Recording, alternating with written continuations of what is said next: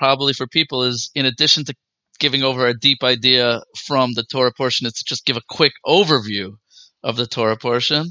So um, for those, I really recommend, and it's it's really worthwhile if you buy an English um, Chumash, an English version of the Torah. The ArtScroll Stone edition is great, and you could follow along the weekly Torah portion in English with some commentaries on the bottom, and it would really give you a big sense, like a really good sense of what's going on in the Torah, and then you'll have lots of questions for your bar sessions with your uh, Rage Rabbi or Rebbitzin.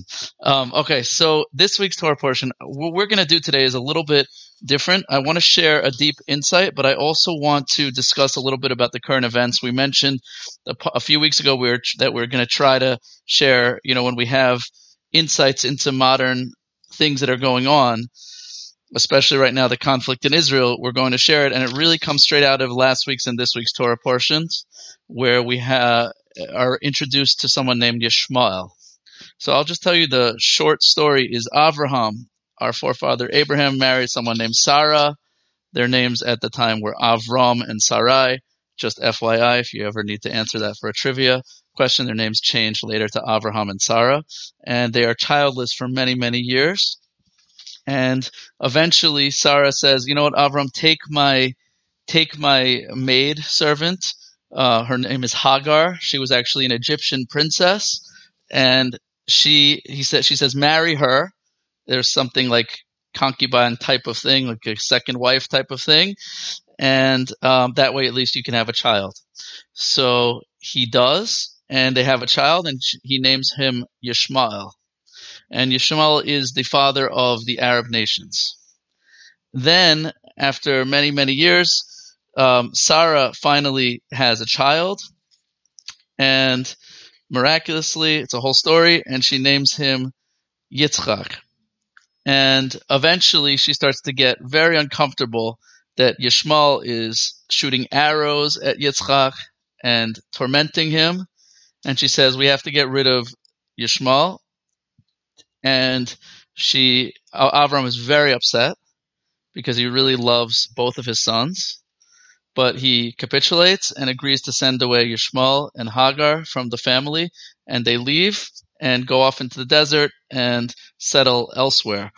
And um, then in this week's Torah portion, just we're not going to go into it, but um, at the end of last week's Torah portion, Avram receives the mitzvah of bris, circumcision, which is the first mitzvah officially given to Avram and the, Jewish people to a certain degree. And Avram circumcises his son Yishmael. Does anyone know what age Yishmael is when he gets circumcised? At the age of 13. And some Muslim communities still circumcise at the age of 13. Very painful. Um, and Yitzchak is born, and Yitzchak gets his bris at what what age?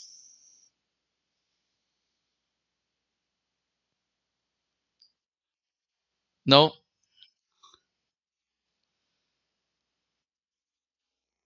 At the normal time. At the normal time, yes. At the baby. What? The, how old does a Jewish boy get a bris? Eight days. Excellent. And um, finally, in this week's Torah portion, after the bris, so there's a story, and we're going to go into this story, and then we'll we'll conclude with another part. Um, Avram is sitting outside his tent in this week's Torah portion, the Torah portion begins. Avram is sitting outside his tent just after getting his bris. He just got circumcised. Avram himself circumcised himself at the age of 99. And he's sitting outside his tent, and the Torah says God appears to him. He's having some sort of a revelation of God. And just then, he looks up and he sees three Arab they weren't Arabs exactly descended from Yishmael. This is before Yishmael had children, but three desert nomads in the distance. And Avram says to God, Peace, I'll be back. And he stops talking to God and runs to get these guests. and he, he, he begs them to come to his tent so he could feed them and take care of them. That was Avram's favorite favorite thing to do. That was his number one mitzvah was taking was give doing kindness for travelers. And from here, the Talmud says we learn from this that it's better to do kindness for guests than it is to talk to God. And that is a radical, very Jewish theological statement. Okay? And we're going to come back to that concept shortly. And then the, the, it turns out that these three guests are really angels, and they tell him you're going to have a son. His name and, and etc. Okay, Yitzchak is born. Um, continuing in the Torah portion, just just this is for just the this is just the cliff notes, just so that you guys have a sense of what goes on in the Torah. There's this town called Sodom. They're very uh, corrupt town, and Hashem tells Avram that the town is going to be destroyed, and Avram prays to try to spare the town. And listen to this because he doesn't want civilian casualties. He says, How can you kill innocent people with not righteous people? I'm just saying it is interesting. That is the conversation. Okay? How can you kill innocent people with people that are not innocent? And God says, You're right. If you can find 10, if we can find 10 innocent people, righteous people in the town, then it won't be destroyed. And it doesn't happen. The town is destroyed. Um, and finally, at the end of the Torah portion, we have the story of the Akedah, which is the binding of Yitzchak. Uh, Hashem te- comes to Avram and says, "Take your son, your beloved son Yitzchak, and offer him up as a sacrifice to me." And this is considered the tenth and most intense test of Avram's life because Avram's whole life he's going around teaching people that God is a compassionate God who does not want human sacrifice, even though human sacrifice was the norm in most cultures at the time. Avram said, God does not want this. He wants us to live. And yet he's told to sacrifice his son. In the end, he does not actually go through with it. But that's uh, an intrinsic part of the Torah portion, very, very important part of what we're going to discuss today. Okay? So, any questions on the Torah portion in general before we go into the details? Okay. So, some things that we need to know is what is so important about circumcision? Why is that the first mitzvah given to the Jewish people? What's the significance of circumcision? It's kind of weird if you think about it, right? To cut a piece of the body, and that why that piece of the body? Does anyone know what the word bris means? A treaty, excellent. It means like a pact. It means like a cov like it's translated in English as a covenant. I don't know what a covenant is, but uh, it, it's a treaty. It's like a deep connection. Somehow, the deep connection between the Jewish people and God for all generations takes place in the flesh of the male part of the body. Why? What's the significance? Yes.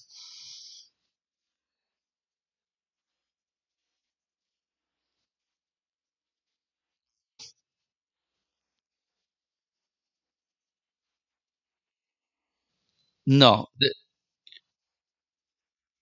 born of a, someone born of a Jewish mother is Jewish, but the bris is important for kind of like membership in certain in like official mitzvahs like the eating the Passover offering, which is like the number one introduction to the Jewish nation, which we'll talk about another time. Actually, the first mitzvah given to the Jewish nation as a nation.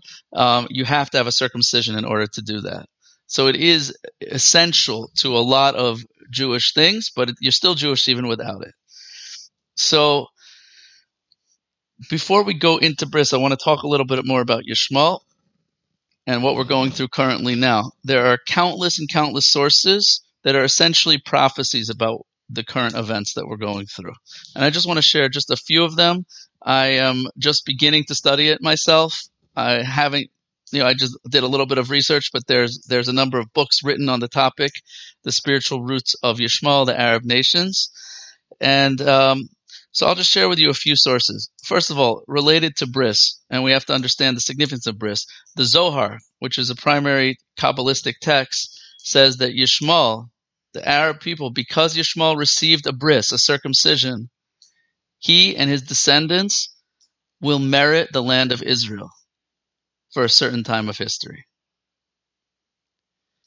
So it's interesting to note that the Arabs were in control of Jerusalem for four and Israel for 450 years.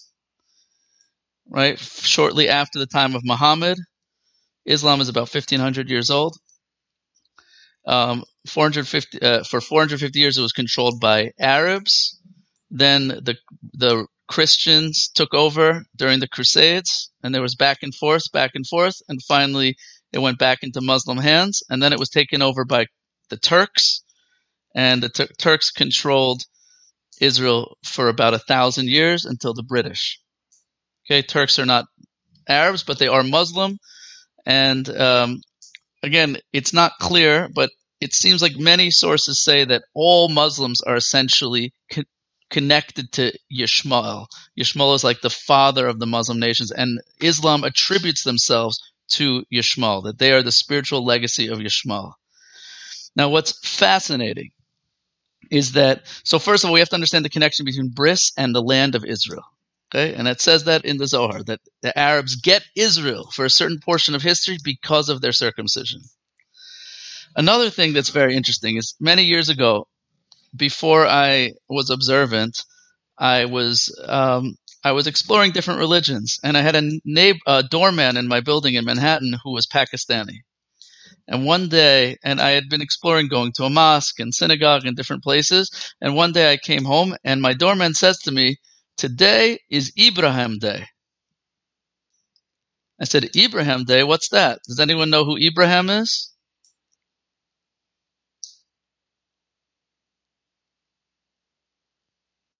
Abraham, right? Abraham. I was like, wow, what's Abraham Day? He said, today is the day that Abraham sacrificed his son Yishmael on the mountain. Does that ring a bell from any of the stuff I talked about from this week's Torah portion? Is it the same thing that it says in the Torah?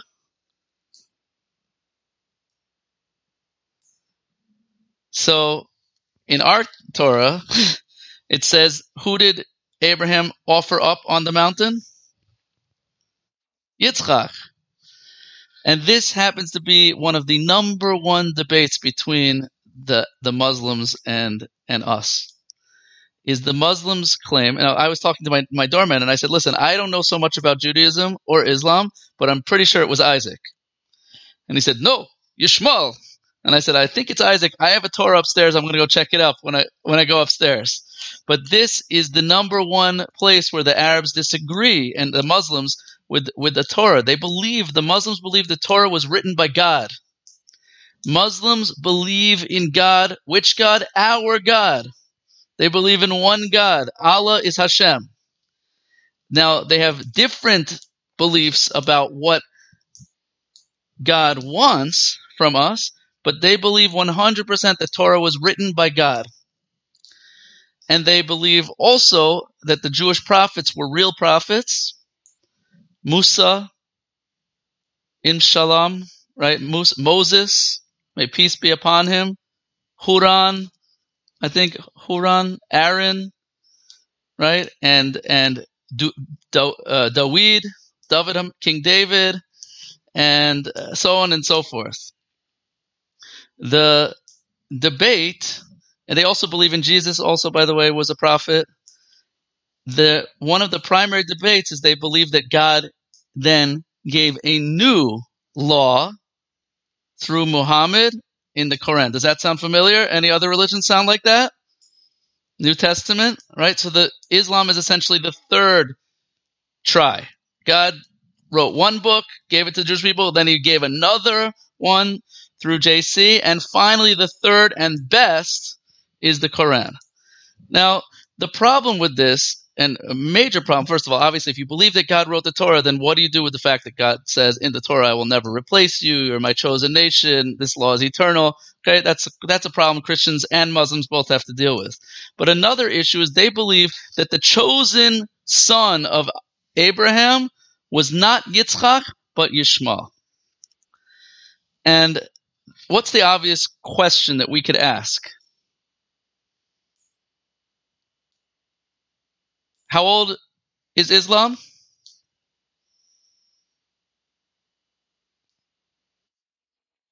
1500 years. How old is the Torah? 3300 3300 and change. So what's the obvious question to ask? On the Muslim account of that story. And why does our book say something different? And our book said something different 2,000 years before Islam. So they say, oh, you guys are liars. You made it up. The Jews made it up. But if that's the case and they believe that our book was written by God, there should be some version of the Torah floating around somewhere in, in archaeological sites that show that it really was Yishmael and not Yitzchak. So that's a major, major problem uh, that with with the with the Muslim claim. But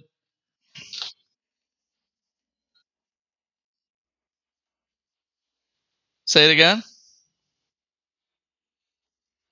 The Jews the Jews made it up. The Jews corrupted the text of God's law. That God wrote the Torah, but the Jews changed it.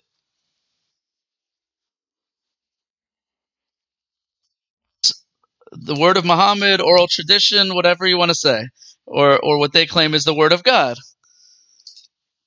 Right? So so um this becomes a major point of contention. Who was the spiritual inheritor of Abraham's legacy? Was it the Jews or was it the Arabs? Okay, so this is a fascinating topic, and um, let's let's explore a little bit what's so significant about Abraham's mission. What was Abraham's mission that we believe we are the inheritors are, and obviously the Torah has claimed that we are the inheritors are of for the past three thousand three hundred years, long long before the the Quran changed the narrative. So just just a couple of more points before we get into Abraham, and just just interesting to note is that the according to Kabbalah, according to the Talmud, there are so Yishmael, the Torah says, is a wild man. He lives in the desert. He's an archer, and the Talmudic sources explain that because Sarah kicked Yishmael out, we will suffer because of that for all of time. That really, although Sarah felt that she was doing the right thing, in many ways, the Torah says that her prophecy was greater than Abraham's. She realized that it had to happen, nonetheless, because she was she hurt. Maybe she was too too cruel in the way she did it. That because of that, we will suffer. The Talmud says. Additionally, um, Abraham prayed that Yishmael would be healthy and succeed. When when Abraham received the news from the angel that he's about to have a son, after not having children uh, with his wife Sarah for so many years, you would think he'd be ecstatic, right? You would think he would say, "Oh my gosh, I'm having a son! Thank you, God! I'm so excited." You know what his first words were? What about Yishmael? And the Talmud explains that Abraham really loved Yishmael, and even after he was kicked out by Sarah, he went to visit him every few years and give him advice. And as soon as Sarah passed away, do you know what he did? he remarried Hagar and brought Yishmael back to live with him. It's mamish, uh, it's, it's a beautiful story, and it's very. I cried when I was reading this the other day. I was like, "Wow!" Like there's a beautiful connection, and the Torah says that Yishmael does tshuva. He comes back to God at the end, and and he buries Abraham with Yitzchak together as brothers. Is that fascinating? Like I just find this stuff so unbelievable. Additionally, the the Talmudic sources say that Yishmael is called Yishmael. Do you know what Yishmael means? Anyone hear a Hebrew word in there that you probably know? Shema. What does Shema mean? Means to hear or to listen. Yishmael is the future tense. It means that God will hear. And the Talmud says that God will hear the prayers of the Jewish people because of the suffering that, that will cause the Jewish people at the end of time. Prophetic words. Is this crazy? Do you think this is like insane, amazing? Um, other sources say that the, the Talmud says there will be four exiles of the Jewish people Bavel, Babylon, Madai and Paras, Persia, um, Yavan, the Greeks, and Rome. The Babylons destroyed the temple the first time. Then we were exiled into Babylon. Then the, the Persians took over that. We were exiled by Persian. That's the that's the story of uh, of of Queen Esther, the Purim story. Then we go back to Israel, The Persians help us and enable us to build the temple. We go back to Israel, and then the Greeks take over the Persian Empire, right? The Trojan horse. You guys remember a little bit of the history. And then, and then we have the Hanukkah story, which takes place under the Greek rule. Then the Romans take over the Greeks, and the Romans destroy the temple and exile the Jewish people to the four corners of the earth. And we believe that we are still under the ru- rule of the Roman Empire. The Roman Empire is the Christian world. Rome becomes the first Christian empire, and they take on the mission. Uh, the entire Roman mission becomes Christian. Now that's the Western world. We believe we're still under the exile of the Western world. And yet, according to Kabbalah, there's a fifth exile of the Jewish people, and that's called Gullus Yishmael, the exile of the Arabs. And the Kabbalists explain that at the end of time, when the Rome Rome still rules the world, the Western world is still controlled. The world is the world still controlled by the West. There's a new exile that faces the Jewish people, and that is the Arabs. And it happens eh, within the the rule of the Western world. So, what fascinating thing happens in our literally in, in modern history is the Jews suffer immensely under where there are Jews living, Sephardim living in the Arab world, Muslim under Muslim rule, and Ashkenazim are controlled by Christian rule in Europe. Who suffers more the past two thousand years? Ashkenazim or Sephardim? Not that it's a contest. It's just interesting. Who suffers more? Do we suffer more by the Christians or by the Muslims for the past 2,000 years? Christians, no doubt. There's no no debate. The Muslims tax us every once in a while they kill us, but mostly Jews live very well in Arab lands. Second class citizens, persecuted, but not murdered in the same way. But Jews in Europe face terrible, terrible, terrible suffering an average of every 20 years, Jewish communities are kicked out of European countries. Every 20 years. And of course, it happens in the Muslim world as well, but not as not as extreme. Suddenly comes the Holocaust. The Holocaust is the crescendo, the crescendo of of Christian hate, of European hate against the Jews, and suddenly, right after the Holocaust, the world changes. Suddenly, the Western world becomes our friend. Jews are welcome. Of course, there were quotas. America could have done much more to save Jews, but suddenly Jews become free in, in the Western world. And just then the state of Israel is formed, which is deeply connected to the Holocaust spiritually. And suddenly 900,000 Jews are exiled from Arab countries, 900,000 Sephardi Jews are kicked out of Arab countries, and the Arabs, our cousins, who we used to get along with fairly well, become our greatest enemy. Exactly what it says in Kabbalah. The ancient sources say that the final war, the final war before the Messianic era, before Mashiach comes, it says, many sources say, is a war between Persia. Who's Persia? Iran and the West. Persia and the West. Some sources say that it's actually Yishmael will team up with Persia in this war. Arabs and the Iranians. Iranians are not Arab, they're Muslims. Scary, right? Listen to this source. Rabbi Yitzchak said, this is a Talmudic source written before Islam was a religion. Do you understand this? By the way, all these sources that I'm quoting you are were written primarily when Yishmael was just a bunch of nomadic Arabs living in the desert. There was no nation, there was no powerful army yet.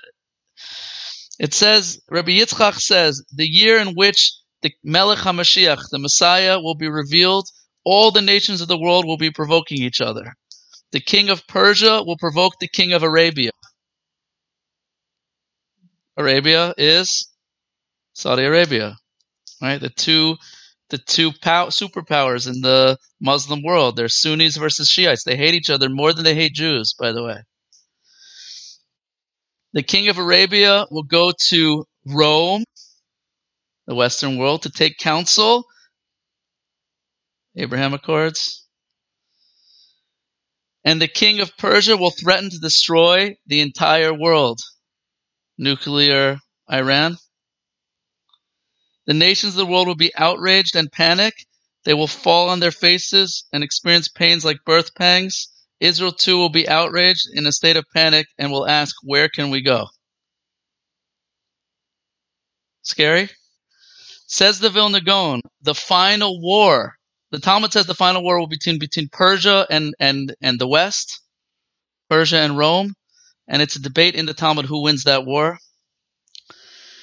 The Vilna Gaon, great Kabbalist and Talmudist, the greatest rabbi in Lithuania 200 years ago, said that the final war will last for nine minutes. Now, back then, you must have thought he was crazy. A war can't take nine minutes. It takes that long just to load your gun. How can a war take nine minutes? Now we now we know the answer 200 years later. Scary. Crazy. Crazy. So now, okay, so anyone have any questions on some of those prophecies? Is that crazy? Is that like is that insane? Does that make you like a believer?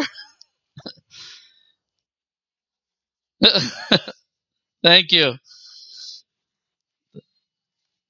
Thank you so much for joining us. So, something that we have to know about prophecies, and we're going to move on to just discussing the idea of circumcision and Abraham, and we'll do that briefly, is that bad prophecies do not have to come true. We do not believe that any of these wars that are that are prophesied have to happen. It's completely 100% up to us. If we do what we have to do to perfect ourselves, to repent, to to come back to God, none of it has to happen. So it's totally in our hands. So it sounds scary and it is scary. The prophecies are I mean, they're almost as scary as what's happening in real life. The, what's happening in the world is scary. We have to know that everything that happens is for our ultimate benefit, but we can we can get there without having to go through hardship. And it's totally up to how we respond to the suffering that's, you know, if we take the messages that Hashem is telling us. So, um, okay. So I want to say a quick idea about what is that mission of Abraham, that, that mission that was passed on to Yitzchak, which it says clearly in the Torah that Yitzchak's children and all descendants forever are connected to the mission of Avraham. So what was so unique about Avram? What did Avram bring to the world?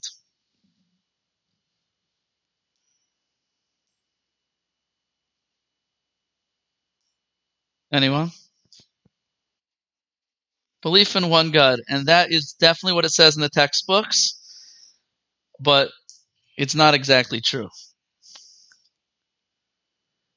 Now, if you've hung out with me long enough, then you realize that what Avram taught the world was not just one God like a man in the sky. Avram brought to the world the idea of complete hardcore monotheism, that all there is is God. But he was not the first monotheist. You know that?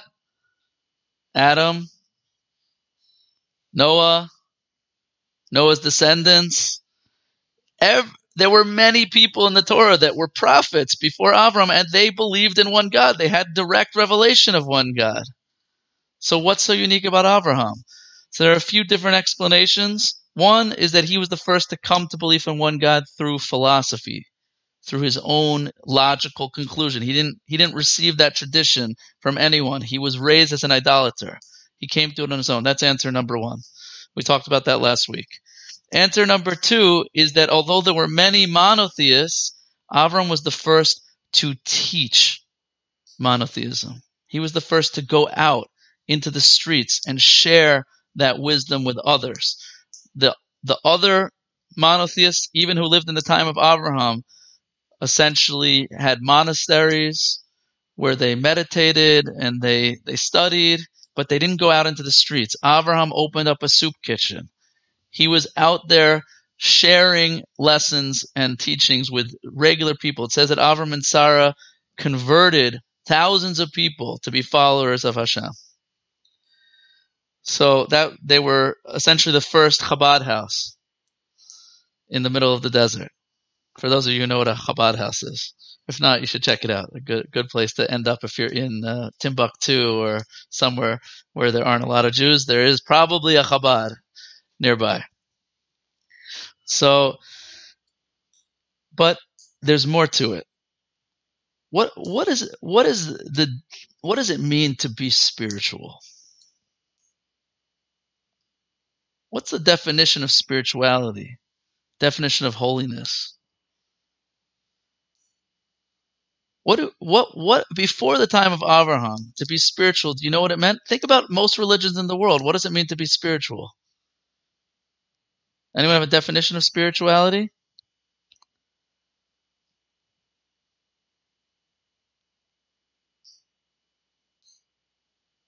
Someone take a stab at it. What does spirituality mean?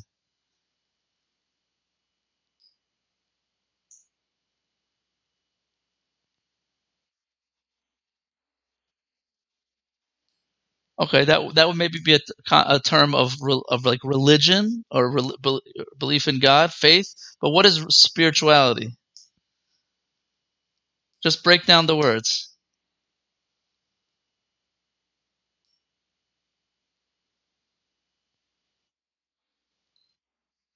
Soul. Separate from what? Oh, spirituality is connection to the soul, to the spirit right? Spirituality is called spirituality. It refers to the soul, something that's that you don't see, like the air around us. It's a spirituality that is separate from your, and in, in contrast to physicality. You have a body and you have a soul, and they want completely different things. Spirituality is learning to connect to the soul, and by that token, what does spirituality think about physicality?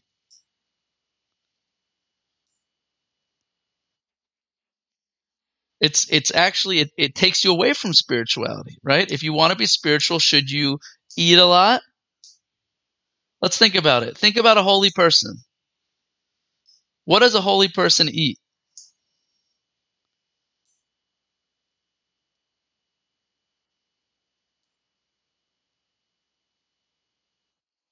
pure foods right like wheatgrass or uh, tofu right rice and bread and water, right? What does a sinner eat?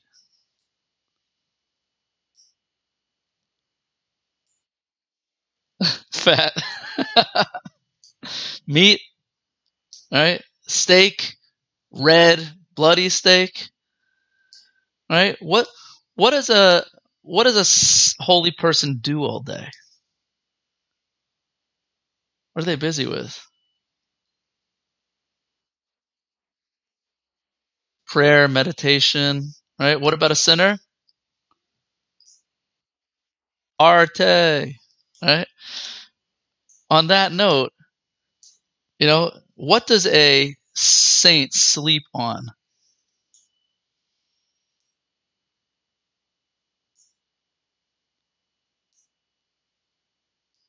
A board, simple cot, right? What about a sinner?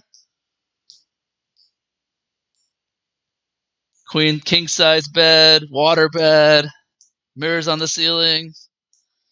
Right? What about a uh, who does a saint sleep with?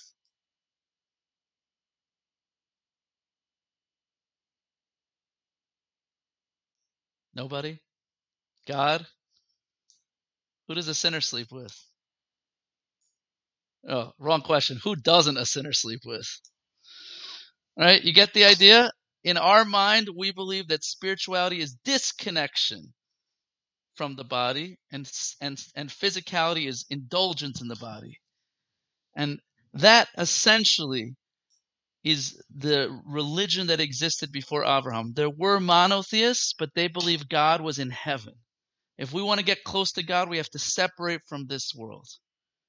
Comes Abraham and he teaches God is in this world.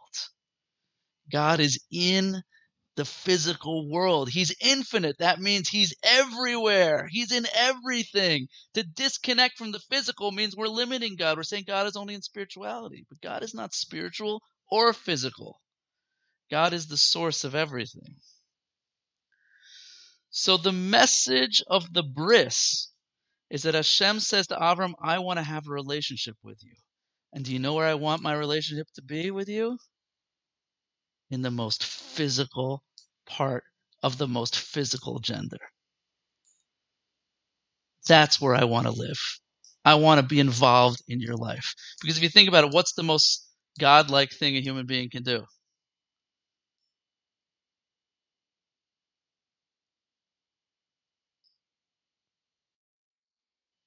Creating a life. So, in that part of the body which has the potential to be the most physical, also has the potential to be the most spiritual.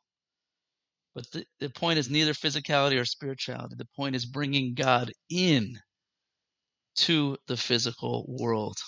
And that's exactly what happens through the sexual act is you bring a soul into the world. You literally create life. You become godlike. So the idea of bris is bris means kabbalistically connection. It's a pact, but it means connection. We're going to connect to God, and Avram made a pact to, that all of his ancestors would connect to God through the physical world. And the message of Judaism is, and we learned it in this week's Torah portion. Avram's sitting there meditating on God. He just got his bris. He's having a spiritual revelation of God, and then he sees in the distance three Arabs, travelers. You know what he says to God? Peace. I'm going to go welcome guests. The very message of Judaism is to take your revelation of God and bring it into the way you live your life, into acts of kindness, feeding people, giving, living the way you'd conduct business, the way you get married, the way you raise your children. Judaism is about is a holistic vision of bringing God in to the physical world, connecting spirituality and physicality, showing that there is no disconnection. The two worlds are really one. So there's no mitzvah to be celibate in Judaism. In fact, the greatest mitzvah you can do is intimacy with your spouse. Because that's the ultimate act of oneness that can exist in the physical world between two people. So the Talmud asks a question. A Roman came to Rabbi Akiva, one of the great Talmudic sages, and said, Who's greater, God or man? What do you think they expected Rabbi Akiva to say? God. And the response they were going to say, the Talmud tells us, was, Oh, yeah, well, what about bris? You're tampering with God's creation, right? You know that the Greeks and Romans were against circumcision the Hanukkah story, one of the things they outlawed was circumcision because they said, How can you corrupt the perfect human body? The Greeks believed that the human body was perfect, perfect specimen of, of, of beauty. And they said, You're, you're deforming the human body. You're deforming perfection. So, you know what Rabbi Akiva said back? He said, Man makes better things than God. He said, What do you mean? How can you say that? Says Rabbi Akiva, God creates wheat and man turns that wheat into bread. God gave us an unfinished world. He gave us unfinished bodies. He created us with all sorts of imperfections and defaults. Our job is to perfect ourselves and perfect the world. Bris is the message that we have to become partners with Hashem in cutting away the parts of us that hide who we really are. You know, like I think Michelangelo one time, I think it was Michelangelo, he created that incredible David statue, right? We're talking about Bris. He's, it's not so flattering, but uh, um, anyway, he created that amazing David statue. By the way, King David did wear clothes. It's a mitzvah to wear clothes. So uh, I don't think he walked around naked like that. But they asked Michelangelo, I believe, how did you do that? How did you how did you see King David? Like, I think there was this beautiful marble that had been sitting around for, for decades and they were just waiting for someone to use it. And he said, I saw King David in that. So they said, How did you do it? He said, he said, I just had to remove the parts of stone that weren't David. And that's our mission in life is we have to remove the parts of us that hide the real us. But the message of Bris is to bring spirituality and divinity into the physical world, into every aspect of our life. The Talmud, I'll conclude this idea. The Talmud says that, you know, same story. Someone asked Rabbi Akiva, why is there poverty? If your God is so great, why is there poverty? How can he allow there to be poverty in the world? So says Rabbi Akiva, does anyone want to take a guess what the Jewish answer is to that question?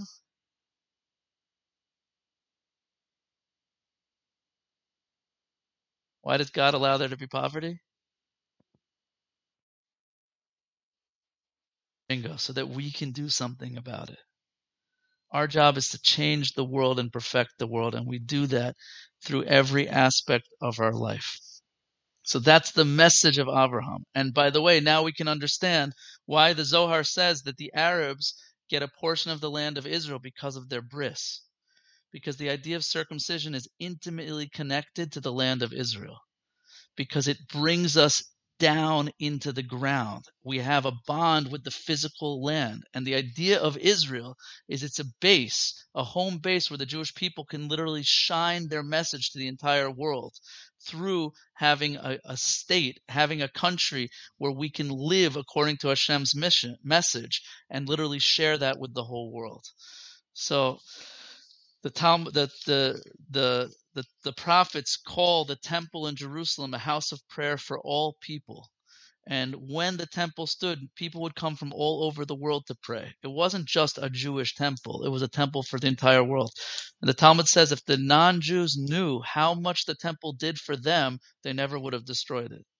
So we should be blessed to see speedily in our days these prophecies come true, not the bad ones, just the good ones and uh, to see the ultimate return of the Jewish people to our homeland and the revelation of God for the entire world.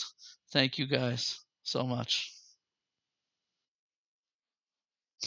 Just to reiterate, we have a, a clear tradition that whenever there's a negative prophecy written in the Torah, it does not have to happen that way.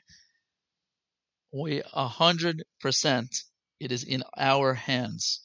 The, the Messiah has to come eventually in history, but it can come through apocalyptic nuclear destruction, or he can come through us uniting and connecting to him. So we hope and pray that he comes about the right way and not through any more suffering. The suffering ends right now. There's a Talmudic story that one of the rabbis met the Messiah. He met the Mashiach. He was sitting at the gates of Rome. And he said to him, What when will the master reveal himself? And the Mashiach, the Messiah said, Today. And he got so excited he ran home, Messiah's coming, and nothing happened. So a few weeks later he went back to Rome and he went to the he found the Messiah again. He said to him, I thought you said you were coming today. He said, I did. Today, if you listen to God's voice. Meaning it's completely in our hands. It could happen at this very moment, and none of the negative prophecies about global nuclear destruction have to happen, but it's in 100% in our hands. So we pray that He will come speedily and in our time, in without any more suffering.